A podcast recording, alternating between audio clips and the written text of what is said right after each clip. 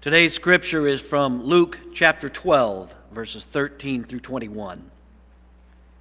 Someone in the crowd said to him, Teacher, tell my brother to divide the family inheritance with me. But he said to him, Friend, who set me to be a judge or arbitrator over you? And he said to them, Take care. Be on your guard against all kinds of greed, for one's life does not consist in the abundance of possessions. Then he told them a parable. The land of a rich man produced abundantly. And he thought to himself, What should I do? For I have no place to store my crops. Then he said, I will do this. I will pull down my barns and build larger ones, and there I will store all my grain and my goods. And I will say to my soul, Soul, you have ample goods laid up for many years. Relax, eat, drink, be merry. But God said to him, You fool, this very night your life is being demanded of you, and the things you have prepared, whose will they be? So it is with those who store up treasures for themselves, but are not rich toward God. The word of God for the people of God. Thanks be to God.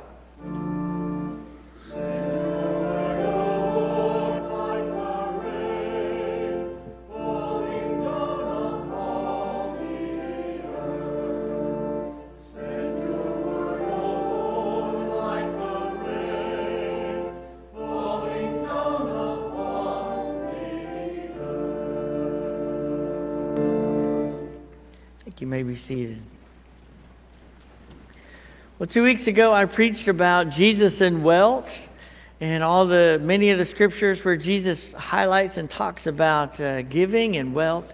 Then last week, Liz did a great job talking about the rhythm of our generosity, which is the theme of our, uh, our, our, stewardship campaign, and, did a, and, and just reminded us that we can develop a rhythm of giving um, not just a routine, because God loves a cheerful giver. And then today is our, our commitment Sunday. I don't know about you, but uh, you might be tired of hearing about money. You know, it's uh, I'm so sorry. But we do this in, in usually in the fall of the year. But, but really, I can't apologize because Jesus talked about money a lot. He liked to, he liked to talk about money. I was visiting with a, a family this week that had been coming to church, and and I, I, and the wife said, "Well, you know that, that my husband and I came a couple weeks ago." And I said, "Oh, okay." She said, "You know that was the first time he had been in church in years, but he won't be coming back." And I thought, "Oh, what what was going on?" And I thought, "Oh, I'm so sorry. That was the money Sunday." and okay, I get it. You know, people say uh, criticize us because we talk about money a lot, but we don't talk about money as much as Jesus did. But but we, this year has been kind of a tough year, and we've been reminded that there's no cure for mortality. There's just no, there's no cure for mortality. We're all going to die, and and there's you know death is imminent, really, and and and, and so sorry to say, but you know as much as we want to protect ourselves, you know illness comes sometimes, death comes for all of us. Um, a few a, a week or so ago, I a, a, dear friend of ours died. She had, she had had breast cancer, so she was, her, her immune system was kind of low because she had gone through chemo. And then she was doing great, we thought. And, and then she got put in the hospital on Friday, had COVID pneumonia. And Saturday she was doing okay. And she watched the Alabama game with her husband. And, and then Sunday she just died. And we couldn't believe it. We were so surprised. How could a young person um, die. Death just comes and surprises us sometimes. Colin Powell died this week. We're kind of surprised. We realized he had um, some medical conditions before he got COVID. There's just no cure for being human. I've never seen a hearse pulling a U-Haul at trailer behind him to the cemetery. Jesus seemed to be trying to say the same thing. We're all mortal. We're all going to die, and you can't take it with you. The, in our scripture lesson today, he, some people, some friends come up to Jesus and they were having a little family squabble about inheritance. I know that doesn't happen among any of our families, but back in the day, you know, they were just upset and kind of squabbling about inheritance. And they said, Jesus, can you solve this for us? And you know he was a wise man because he said, No, I'm not getting involved in your family business. But he said, But let me tell you this don't worry about these possessions, your wealth and stuff here on earth. It, it, it, it don't, don't worry about it. You don't spend so much energy on it. You need to be generous with each other and, and, and worry about what's going to happen in the long term, your long term retirement, so to speak. then he tells them this story, this parable about this man who, who was a farmer, had a good year. He had so many crops coming in, he just didn't know what to do with it. And he, he said, Well, I know what I'll do. I've had such a good year. I'm just going to tear down my barns, my small barns. I'm going to build bigger barns and I'm going to store it up so in the future I can relax and eat, drink, and be merry. He's got his pension right there in his crops, and it's going to be good. And I, I have a pension too. Do you? You know, we kind of like to think we want to store it up so we can eat, drink, and be merry. This week, I'm going on vacation, so I'm going to miss next Sunday. And you know what I want to do? I want to relax and eat, drink, and be merry. you, know, you know, it's kind of what, and, and, but this guy, he wanted to do that, and, and, and he wasn't thinking about anybody else but just that. And, and Jesus said, You fool, tonight, this day, that your life will be taken. We never know when death is going to come. Jesus says, So be rich toward God. Be rich toward God. Be generous. You see, this the, the rich man in the parable wasn't thinking about his good fortune, his abundance, his blessings that, that he might could share with others. He was thinking about my barns, my crops, my stuff. Jesus says in Luke 12, make purses for yourselves that do not wear out an unfailing treasure in heaven. In heaven, where no thief comes near and no moth destroys. For where your treasure is, there your heart will be also. William Barclay, the, the commentary theologian from a long time ago, he, he tells a really interesting, fun story, I think, about this scripture to try to help it come alive for us today. And of course, like all stories, it falls short of explaining everything about God, but it's, I think it's a good story.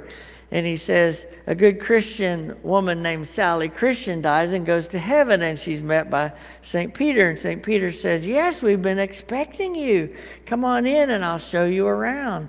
So they, uh, they, they, they, they go and, and, and I think about it, I think they get on one of these Star Wars kind of gliders thing. Well, I don't know what you call them, but you know, in like in Mandalorian, he rides one. You know, it's like a motorcycle that's up off the ground. So they get on this thing and they're going around heaven, and she's Sally Christian so excited. She sees all these big mansions, and they're beautiful, and they've got shrubbery and grass, and it's just beautiful. And and out outside each each home has the name of who lives there. And so she's seeing all these names, and she's looking for her name, and she's so excited because she's just looking. She knows she wants to live in this place. It's going to be great. But St. Peter just keeps, he just keeps driving on. Pretty soon they leave that neighborhood. They get to smaller houses, and, and they're pretty nice too, you know. Oh, she said, Oh, I'll be liking this house. There's a nice yard, there's shrubbery. It's good, it's nice. And they just keep, keep, keep going on to the next neighborhood, and it's a little smaller. She's looking for her name. It's not there. They keep going. And then there's some apartment complexes and little names up you know, on the side of the wall, and she doesn't see her name. They keep going. Finally, they get outside of town, and the and the beautiful road gets worse and worse. It gets potholes, and now it's just kind of a dirt road, you know, where where they are. And she says, "Where are we going?" I like those, those neighborhoods back there. Then they pull up next to this this tar paper shack, and And there's her name, Sally Christian. And Simon Peter says, Well, here we are. Here's your new home. And Sally Christian gets off and looks around and it's not very nice. And she says to St. Peter, But I like those houses back there. I don't really like this house. And, she's, and St. Peter says, Well, honey, it's just all you sent up. It's all that you sent up. This is what we had to work with. I'm so sorry, but it's like Jesus said, you know, you, what you sow on earth will be reaped in heaven. Now, of course, this parable doesn't tell the whole story about God. We know that salvation is a gift and God loves us unconditionally. But it does beg us to ask the question what have you invested in your long term retirement? What you sow on earth will be reaped in heaven.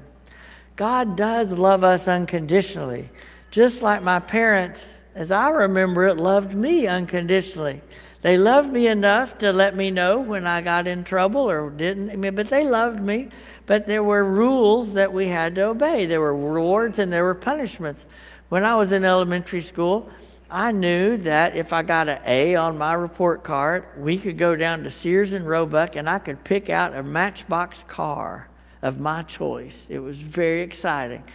And if I didn't get an A that six weeks, I would not get a matchbox car you know, it wasn't that they loved me less or more. It's just how I did, you know, it's reward and punishment. And I kind of, and I still have Matchbox cars today, not a lot, because I never got a lot of A's. But, but I, but I, I, I you know, that they were pretty important to me back then. I earned those things. And I think that's kind of the way God is. There, He loves us unconditionally, but there are expectations. There are rewards and punishment. Luke's, Luke 12 48 says, From everyone to whom much has been given, much will be required. And from the one to whom much has been entrusted, even more will be demanded. Jesus' teaching on wealth continues in Luke 16, where it climaxes, and Jesus says, No slave can serve two masters. You cannot serve God and wealth. Whoever is faithful in little is faithful also in much, and whoever is dishonest in very little is dishonest in much.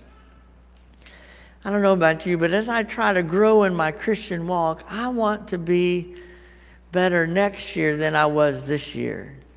I want to be more generous next year than I was this year. I want to be more forgiving next year than I was this year. I want to be less grumpy next year than I am this year. Don't as we grow and grow in our spiritual maturity, don't we want to be more forgiving and loving and generous next year than we were this year? Jim Harnish, a United Methodist pastor in Florida, says that in the Bible doesn't care, God doesn't care about the amount of our gift. God cares about how much we have left over after we have given. God is not so concerned about the impact of our gift on the church as our, the impact of our gift on each of us. I think one of the reasons Jesus cares so much about giving and talks so much about generosity is that money has, has the potential to do great good in the world. But also, money and wealth has the potential to fog our moral vision. You know, potential has the, I mean, the money has the potential to, to have a negative effect on us as well. And so, Jesus talks about generosity. Our tithing shows our commitment to God and God's kingdom. A few weeks ago, Reed and I had the uh, good fortune to go to a Christian conference, a conference for pastors in Kansas City. And while we were there, we're both kind of baseball fans. So we just timed it where just we happened to be able to go to a Royals baseball game. And it, it was very, very fun for us. And while we were there, Salvador Perez hit his 48th home run this season. And it was a record breaking thing. And the fans were just standing up and they were applauding. They were going crazy for this home run. And I'm on my phone Googling, why is this home run so important? And I found out it was his 48th home run and it was a record for a catcher. No catcher had ever hit that many home runs in one season. So the whole stand was, all the stands were celebrating with him. It was very exciting. And uh, you, you, might, some of y'all might remember a few years ago, Mark McGwire, when he played for St. Louis, hit a big home run. He, he hit his, his 70th, I mean, his 62nd home runs in a se- season. And at that point, it was a big record. And it was coming up, and people were excited about it and talking about. Sports writers were saying, How much do you think that baseball is going to be worth?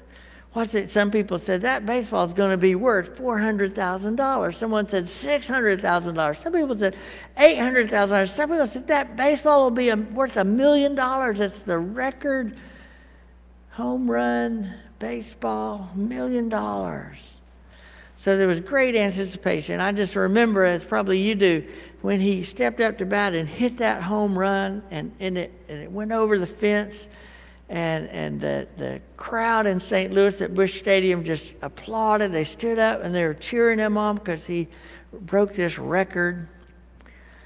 And people are wondering who's going to get the ball? Who's going to get the ball? The million dollar ball. The guy's name was Tim Forness. He was a groundskeeper in the Busch Stadium, and, and he just happened to be in the right place behind the fence. Good planning and he got the ball and he put it inside his shirt.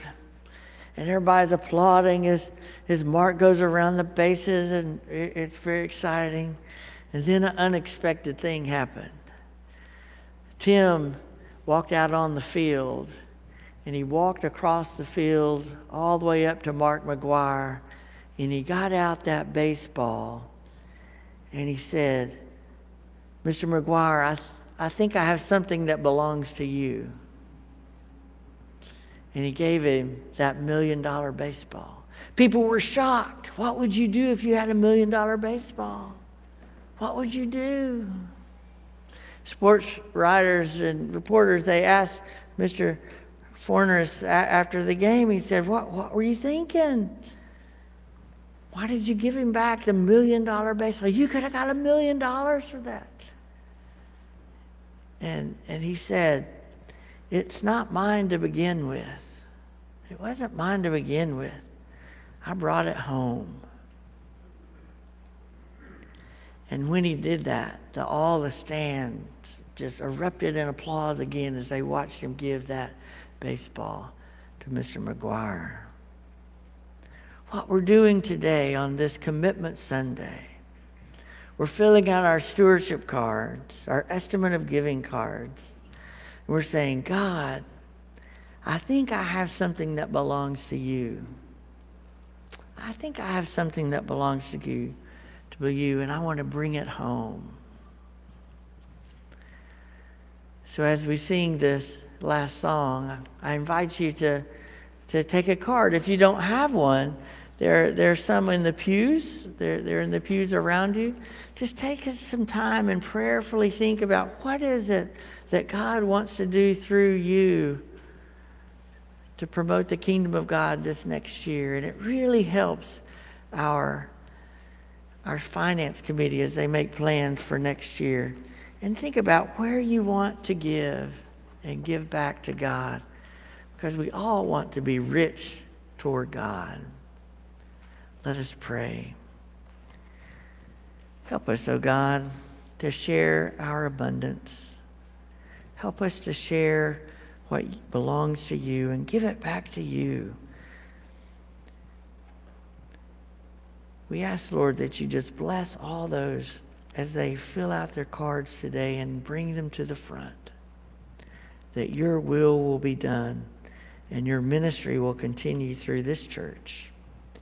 These things we pray in Christ's name. Amen.